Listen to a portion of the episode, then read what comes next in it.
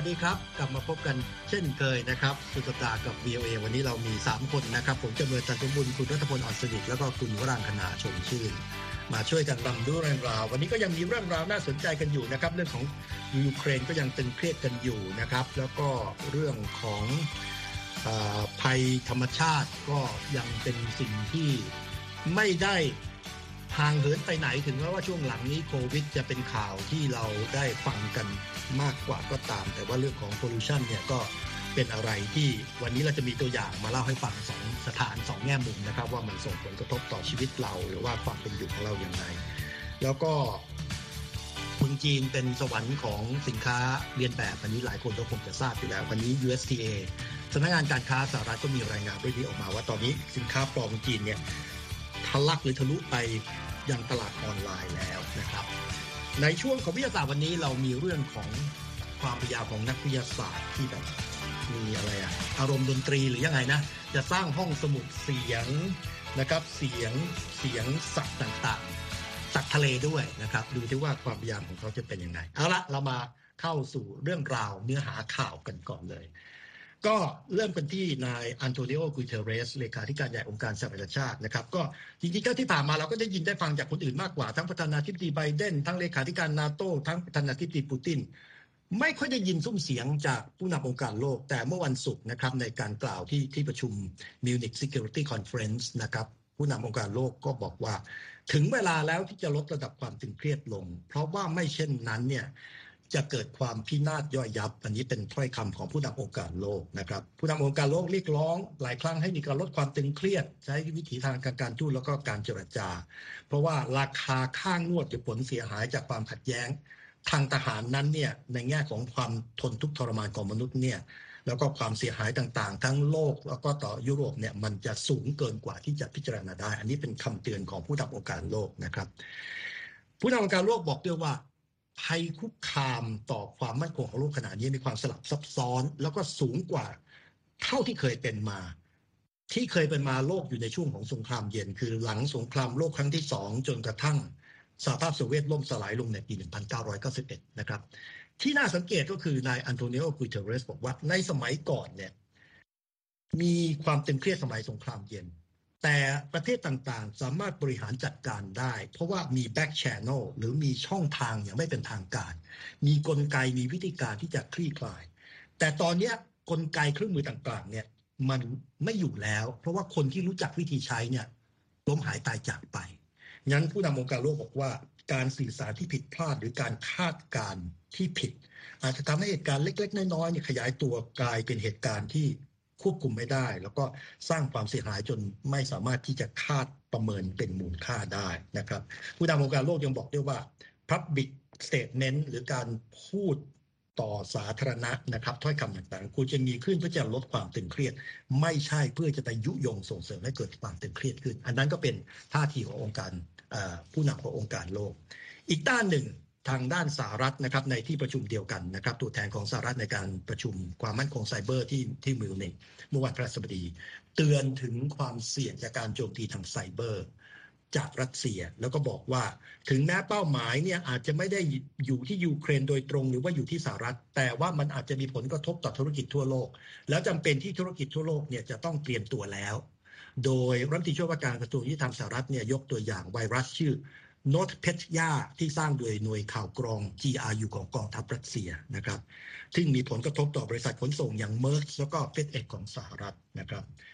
แล้วที่น่าสังเกตก็คือว่ามีเจ้าหน้าที่ด้านความมั่นคงของสหรัฐเนี่ยก็ออกมาเตือนบอกว่า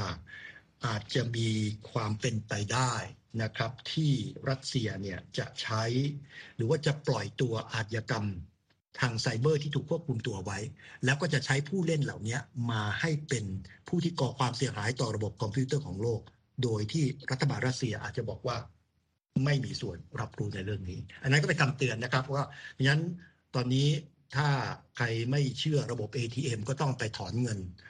สดเก็บไว้ในกระเป๋านะครับเผื่อระบบไซเบอร์มันเสียหายไปเดี๋ยวถอนเงินไม่ได้เดี๋ยวจะไม่มีเงินจ่ายค่าน้ำมัน ครับ นั่นก็เป็นเรื่อง นะครับสองส่วนที่เกี่ยวเนื่องกับเรื่องของความตึงเครียดที่มีอยู่กับระหว่างรัสเซียกับยูเครนในขณะนี้ อีกด้านหนึ่งตอนนี้นะเรื่องของโควิดหลายประเทศเนี่ยปลดล็อกแล้วไม่ค่อยได้ยินได้ฟังละในเรื่องของตัวเลขโควิดเท่าไหร่นะครับหลายประเทศเริ่มจะมีความสบายใจ แต่ว่ารายงานของสหประชาชาติเตือนว่าจริง ๆ แล้วเนี่ยมลภาวะเนี่ยทำให้ผู้คนเสียชีวิตมากกว่าโควิดซะอีก คุณวรังคณาอ่านรายงานเรื่องนี้มามาสรุปให้ฟังต่อครับ ค่ะ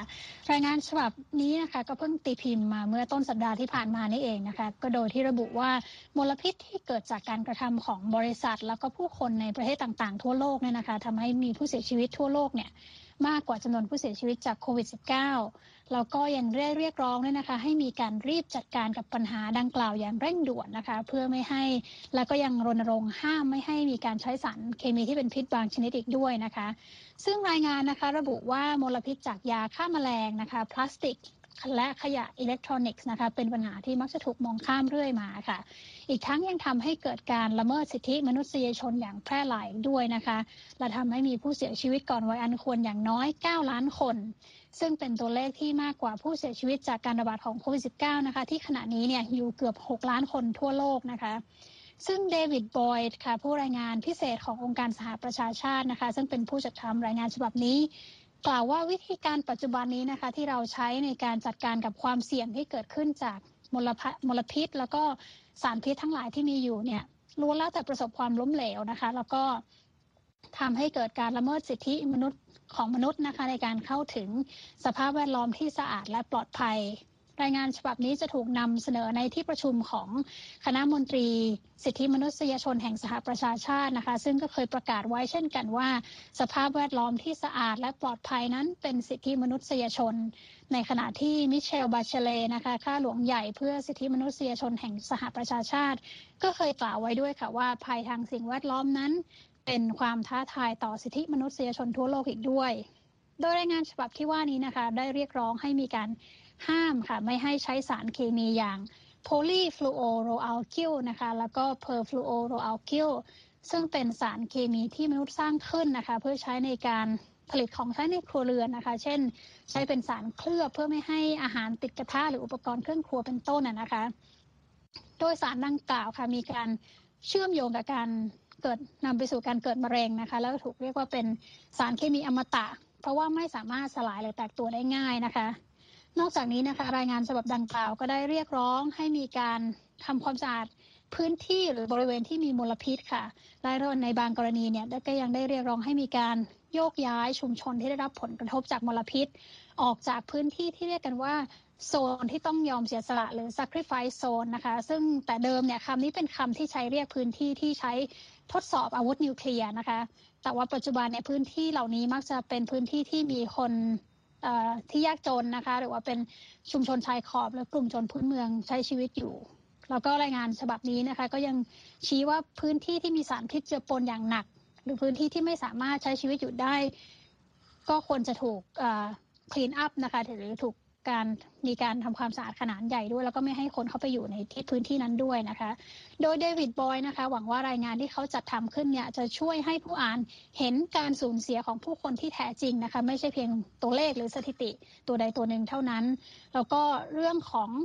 อของเสียสารเคมีหรือ chemical waste นะคะ ก็ยังจะคาดว่าจะได้รับการบรรจุเป็นวาระหนึ่งของการเจรจาในที่ประชุม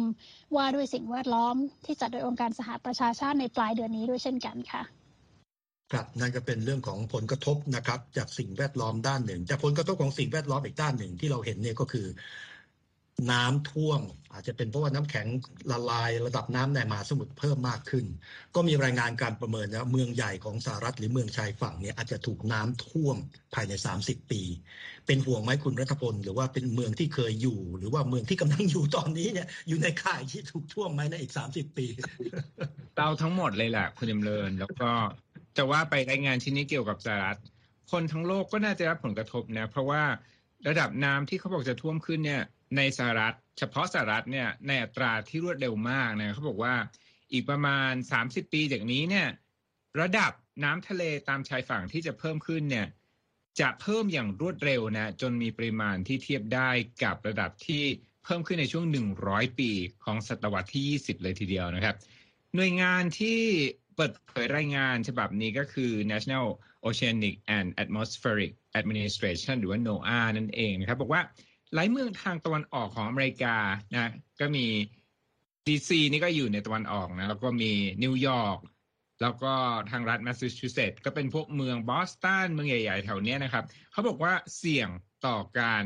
เผชิญกับน้ำระดับน้ำทะเลตามชายฝั่งนั้นสูงขึ้นอย่างรวดเร็วนะครับ รายงานฉบับนี้บอกนะครับว่าภายในปี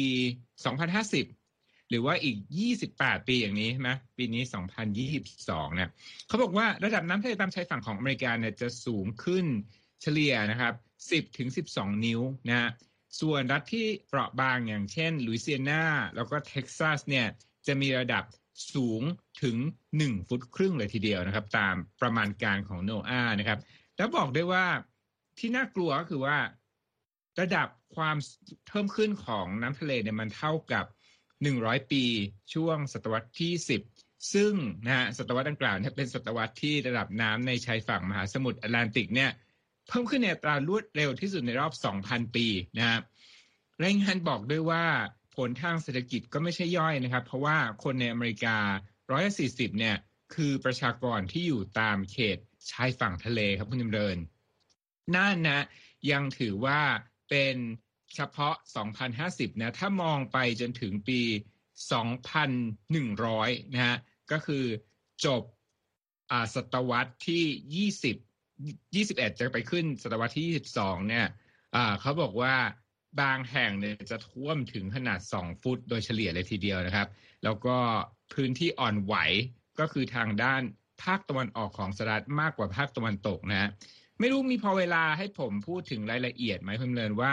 บริเวณไหนที่น่าจะมีน้ำน้ำเพิ่มขึ้นในระดับเท่าใดบ้างครับเผื่อเผื่อใครตัดสินใจจะย้ายไปอยู่จะได้คำนึงว่าจะซื้อบ้านแถวนั้นหรือยังไม่ซื้อบ้านเอาเลยครับเขาบอกว่าเขาบอกว่าชายฝั่งของแถวอ่าวเม็กซิโกนะของอเมริกาเนี่ยเฉลี่ยอาจจะเพิ่มขึ้นในระดับ 16 ถึง 18 นิ้วนะภายในอีก 30 ปีจากนี้นะ แล้วก็มีพื้นที่เสี่ยงอีกหลายส่วนสำหรับฮาวายนะเขาบอกว่าแถวเกาะฮาวายแล้วก็บริเวณ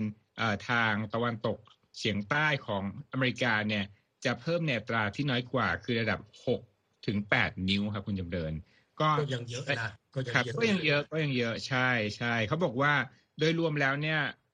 ทางภาคตะวันออกของอเมริกาเนี่ยเสี่ยงมากกว่าทางภาคตะวันตกครับ ครับอะหนีปัญหาน้ำท่วม ไปอวกาศกันดีกว่า นักนักวิเคราะห์ที่ติดตามเกี่ยวกับเรื่องของอวกาศเนี่ยบอกว่าจีนเนี่ยเพิ่งเปิดเผยแผนบูพิ้นแผนพิมพ์เขียวนะครับ5ปีที่จะมีความทะเยอทะยานมากทีเดียวในเรื่องของการสำรวจอวกาศ แล้วก็การที่จะ ไปทำอะไรในอวกาศ โดย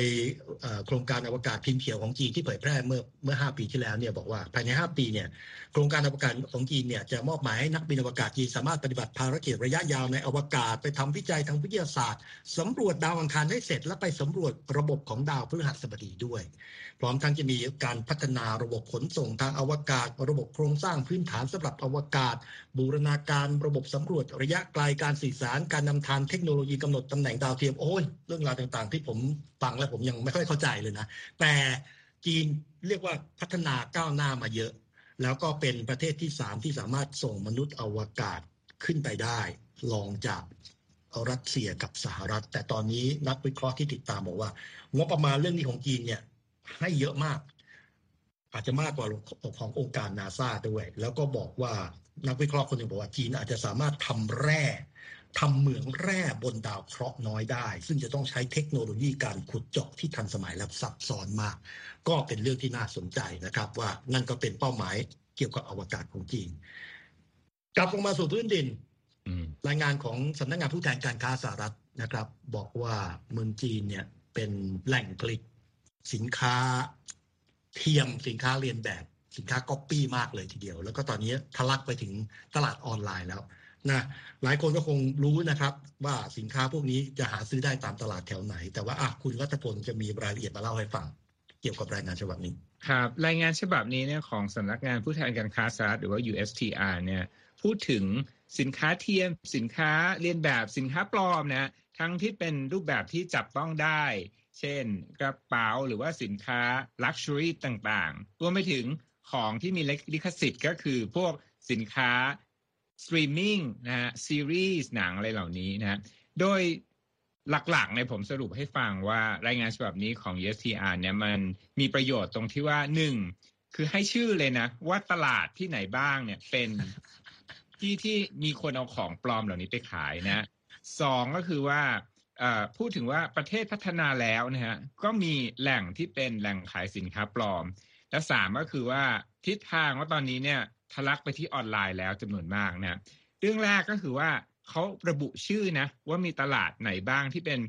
ที่มีหน้าร้านสำหรับคนที่เอาของปลอมไปขาย แล้วก็มีระบุถึงสถานที่ที่เป็นย่านของประเทศไทยด้วยนะ มีย่านซอยนานานะย่านตลาดทัดพงเป็นต้นนะตามรายงานของ USTR แต่ก็ไม่แค่นั้นนะเพราะว่ามีประเทศอื่นด้วย อย่างจีนเองเนี่ยซึ่งเป็นอันดับหนึ่งนะของการเอาสินค้าปลอมเนี่ยไปขาย ที่ผลิตในจีนเอาไปขายในที่ต่างๆของโลกเนี่ยมีตลาดของจีนที่ชื่อ Silk Market อยู่ที่ปักกิ่ง ส่วนที่อินเดียนะที่กรุงนิวเดลีเนี่ยมีตลาดที่ชื่อ Tank Road แล้วก็มีอ่า Palika Bazaar นะครับเม็กซิโกซิตี้ก็มีตลาดใหญ่เทปปิโต ส่วนที่กรุงมอสโกของรัสเซียก็มีตลาดของปลอมเช่นกันนะชื่อ Dubrovka Market เขาบอกว่าเหล่านี้เนี่ย นอกจากจะเป็นประเทศที่ไม่ใช่ประเทศพัฒนาแล้วนะก็ยังจริงๆมีประเทศที่อยู่ในอเมริกาเหนืออย่างเช่นแคนาดาด้วยนะเขาบอกว่าพบของปลอมที่ตลาดสินค้าเอเชียที่ใหญ่นะขนาดใหญ่ indoor ขนาดใหญ่ที่สุดในอเมริกาเหนือชื่อ Pacific Mall อยู่ที่โตรอนโต ประเทศแคนาดานี่ยเขาบอกว่าที่เนี้ย ในช่วงไม่กี่ปีที่ผ่านมาเริ่มมีสินค้าปลอมกลับมาอีกแล้วนะครับ หลังจากที่เจ้าหน้าที่เคยประสบความสำเร็จในการปราบปรามมาก่อนหน้านี้นะครับ ส่วนประเด็นที่สองนะฮะเรื่องของอ่าเทรนนะที่สินค้าเหล่านี้เนี่ยเริ่มทะลักเข้ามาในออนไลน์เขาบอกว่าช่วงโควิดสิเนี่ยเป็นช่วงที่บางร้านต่าง เจอมาตรการก็ต้องปิดหน้าร้านไปนะก็เอาของมาขายออนไลน์นะขณะที่ร้านบางร้านยังพอเปิดหน้าร้านได้ ก็ใช้หน้าร้านเนี่ยนะครับเป็นที่ส่งของแต่ว่าตัวธุรกรรมในการซื้อขายเนี่ยก็เกิดขึ้นออนไลน์นะทำให้จากเดิมเนี่ยคล้ายๆว่าตำรวจเนี่ยหาจุดชี้เป้าได้ง่ายตำรวจก็ต้องตำรวจหรือว่าผู้ปราบปรามเนี่ยก็จะต้องออตามให้ไวนะถึงวิวัฒนาการของการขายของปลอมเหล่านี้นะครับ เขาบอกว่าเว็บไซต์ที่มีปัญหารุนแรงนะในการขายของปลอมนั้น ก็มีในประเทศจีนเขาบอกช่องทาง WeChat แล้วก็ช่องทางที่เรียกว่าเต้าเป๋าก็เป็นช่องทางของการซื้อขายสินค้าปลอมที่สำคัญที่ทางสำนักงานของสหรัฐนั้นจับตามองนะส่วนของอินโดนีเซียเนี่ยแพลตฟอร์มอีคอมเมิร์ซเขาระบุว่าชื่อ Bukalapak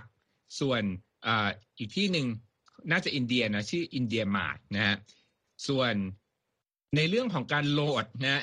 รายการภาพยนตร์แล้วก็ซีรีส์เนี่ยตำรวจจับตามองที่ชื่อว่า Baidu Wangpan นะครับอ่าเป็นแพลตฟอร์มของจีน ส่วนแพลตฟอร์มหลักในการที่เป็นแหล่งสนับสนุนการละเมิดลิขสิทธิ์ของสื่อบันเทิงในชื่อ The Pirate Bay ก็ยังคงเป็นคนเป็นจุดที่หลายคนในจับตามองนะฮะท้ายสุดนะครับเป็นคำเตือนหรือว่าการให้ภาพใหญ่นะของ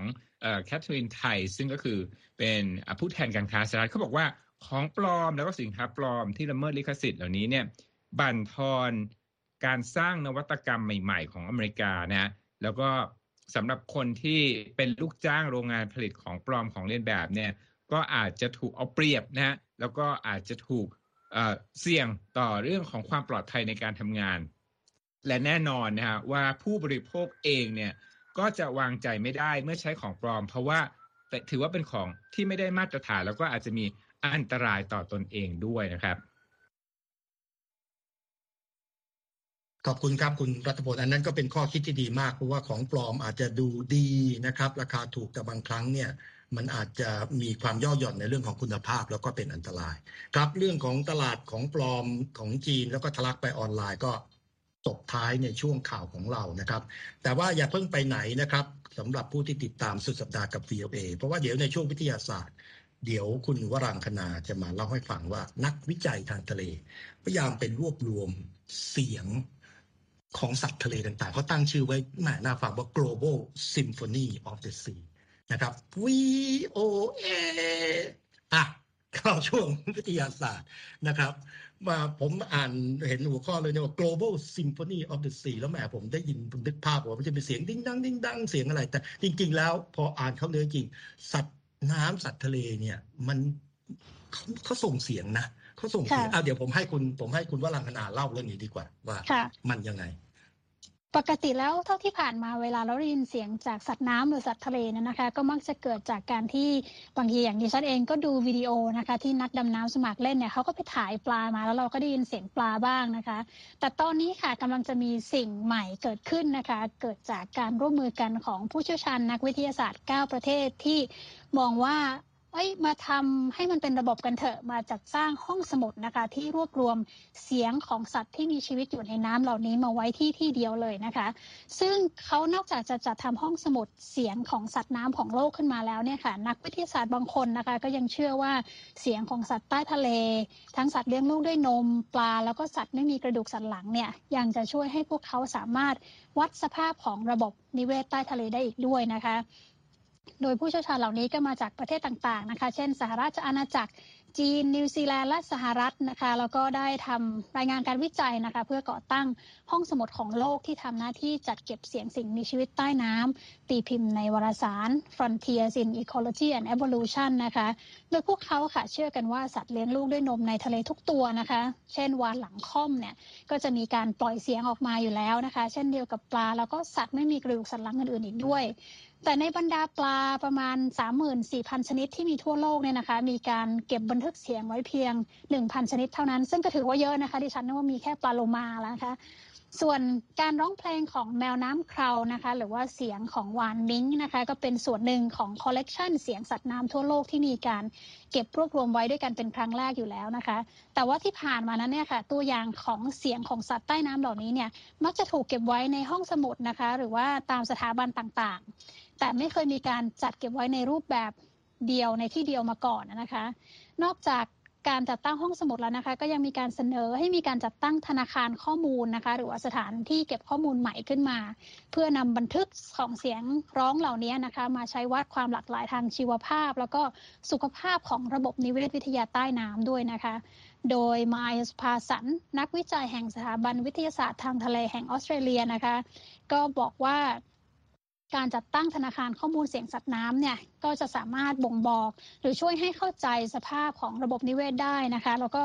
สภาพของเสียงก็สามารถบ่งบอกได้ด้วยว่าสถานที่นั้นๆเนี่ยมีสิ่งแวดล้อมประเภทใดอาศัยอยู่ มีมีสิ่งแวดล้อมประเภทใดอยู่บ้างนะคะ แล้วก็มีคุณภาพชีวิตของสัตว์น้ำเนี่ยเป็นยังไงบ้างเขาก็ยกตัวอย่างนะคะ ว่าเมื่อไม่นานมานี้นะคะ มีการศึกษาความแตกต่าง ระหว่างแนวปะการังที่เสื่อม แล้วก็แนวปะการังที่ยังมีสุขภาพดีนะคะ แล้วก็ 2 ที่นี้ก็จะเห็นได้ว่าสภาพเสียงอะคูสติกนะคะ เสียงสะท้อนของแต่ละที่เนี่ยก็แตกต่างกันอีกด้วยนะคะ แล้วก็การ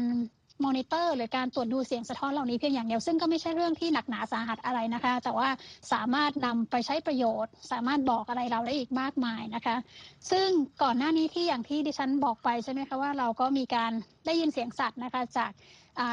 นักดำน้ำสมัครเล่นเป็นต้นนะคะ แต่ว่าต่อไปนี้นะคะเขาก็จะการเขาก็จะใช้อุปกรณ์ที่เรียกว่าเป็นไฮโดรโฟน หรือว่าเป็นไมโครโฟนใต้น้ำที่ใช้เทคโนโลยีสมัยใหม่นะคะมาเป็นเครื่องมือค่ะในการบันทึกเสียงสัตว์ใต้น้ำค่ะ ครับก็ขอบคุณครับคุณวรางคณาก็พอให้เห็นภาพนะครับว่าสัตว์น้ำต่างๆ ก็มีเสียงเหมือนกันอะวันนี้อยากจะหาเรื่องเบาๆมาส่งท้าย เราทุกคนคงเคยได้ยินนะครับ นิทานอีสกการแข่งขันระหว่าง กระต่ายกับเต่า แล้วผลก็คืออะไรนะ เต่าชนะใช่ไหมเพราะว่ากระต่ายวิ่งเร็วแล้วแอบนอนหลับใช่ไหมทำงานไม่ไม่ไม่ไม่ไม่เสร็จสมบูรณ์เต่าเลยชนะเป็นเป็นอุทาหรณ์ว่าอย่านิ่งนอนใจ อย่าคิดว่าตัวเองได้เปรียบนะอ่าใช่ แต่นี้มีการแข่งขันระหว่างกระต่ายกระต่ายยักษ์ Giant Flemish Rabbit กับมนุษย์ แข่งกันอะไรไม่ใช่วิ่งแข่ง แข่งกินผัก กินสลัดกินผักกาดหอม อันนี้ตามรายงานของรอยเตอร์นะครับ ก็ปรากฏว่าไม่ต้องทายไม่ต้องบอกกับลูกใครจะทายบอกว่ากระต่ายชนะ ผมบอกว่ารู้จักกระต่ายน้อยไป เพราะว่าในการแข่งขันนี้ระหว่างคนจริง ๆ ชื่อคุณไรน่าฮวงนะครับ กับกระต่ายสีน้ำตาลพันธุ์ Giant Flemish ชื่อเจ้าฮันนี่เนี่ยมนุษย์ชนะขาดลอย กินสลัด กินสลัดผักกาดหอมได้ 1.5 กิโลกรัมใน 10 นาที ในขณะที่กระต่ายนั้น ตามภาพข่าวเนี่ยเขาเจ้าของหรือคนเลี้ยงเอามาก็มาเล็มๆแล้วก็ไม่แตะเลยในจานทูนอยู่ก็ไม่พร่องเลย ก็ผู้จัดการแข่งขันก็ยังอุตส่าห์เอากระต่ายสำรองนะครับ เจ้าเจ้าเจ้าฮันนี่ไม่สู้ก็เอากระต่ายสำรองชื่อ Precious มาลองแก้มือก็ปรากฏว่ากระต่ายสำรองมือสองก็ไม่กินเหมือนกันนะครับ ก็ปรากฏว่า ก็ไม่เป็นที่สงสัยว่าการแข่งขันกินสลับระหว่างมนุษย์กับกระต่ายนะมนุษย์เข้าเส้นชัยอย่างขาดลอย ไม่ได้ทีนี้บุญในทีนี้ตอนนี้เจ้าของนะครับ กระต่ายยักษ์สองตัวเนี่ยเขาก็บอกว่าไม่ใช่เรื่องน่าแปลกใจ เพราะกระต่ายเนี่ยมันไม่ใช่สัตว์ที่กินมูมามตะกาตะกรามแบบสุนัข อันนี้ไม่ได้ว่าคนที่เลี้ยงสุนัขหรือชอบสุนัขนะแต่ว่ากระต่ายเนี่ยเป็นสัตว์ชนิดเขาเรียกว่านิปเปิล คือแล่และเล็มๆกินบ่อยๆแต่กินน้อยๆกินทั้งวันนะครับ ไม่เหมือนสุนัขที่แบบกินถ้าเอาเอาสุนัขมาแข่งกินกับมนุษย์เนี่ยกินเนื้อกินอะไรผมว่ามนุษย์แท้แน่นอนนะครับนั้นก็ไม่ใช่เรื่องน่าแปลกใจนั้นนิทานเรื่องนี้ตามข่าวเขาไม่ได้ให้ข้อสรุป แต่ผมก็อยากจะให้ข้อสรุปว่า ถ้าอยากจะแข็งแรงมีสุขภาพดีในยุคโควิด และยุคโรคอุบัติใหม่อย่าเป็นแบบกระต่าย เป็นแบบคุณไรหน้าห่วงคือ กินผักเยอะๆ นะครับหนึ่งจุดห้ากิโลในสิบนาทีนี่เก่งมากทีเดียวเป็นการแข่งขันที่มีคุณค่าต่อสุขภาพ มีคุณค่าต่อสุขภาพ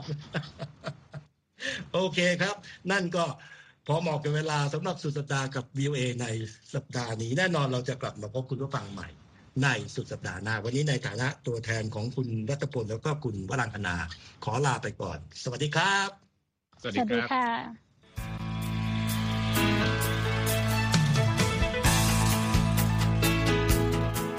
ครับ และที่จบไปก็คือรายการจาก Voice of America ภาคภาษาไทย หากคุณผู้ฟังต้องการฟังรายการในวันนี้อีกครั้ง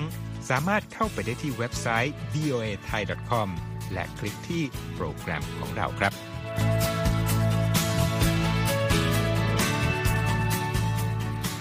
และถ้ามีเวลาว่างเสาร์อาทิตย์ อย่าลืมแวะมาฟังสุดสัปดาห์กับ VOA เช้าวันเสาร์ซึ่งเราจะมีคุยกันบันเทิงสำหรับหนังใหม่ประจำสัปดาห์ กับภาษาอังกฤษสำนวนอเมริกันทุกเช้าวันอาทิตย์ ตามเวลาในประเทศไทย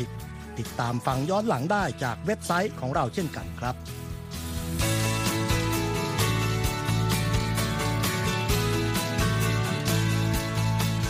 และสำหรับคุณผู้ฟังที่ชอบเรียนรู้ภาษาอังกฤษ ตอนนี้เรามีคอลัมน์พิเศษ Let's Learn English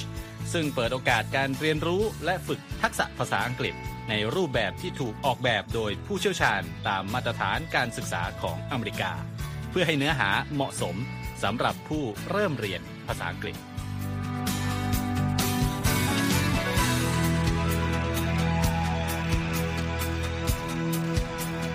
ครับเรายังมีวิดีโอที่จัดทำขึ้นเป็นพิเศษ สะท้อนเรื่องราวหลากหลาย ตั้งแต่ชีวิตคนไทยในสหรัฐ ไปจนถึงเหตุการณ์สำคัญต่างๆ ที่เกิดขึ้นในอเมริกา มาเสนอเป็นประจำ ซึ่งติดตามได้ทั้งทางเว็บไซต์ voa thai com Facebook และ YouTube VOA Thai ครับ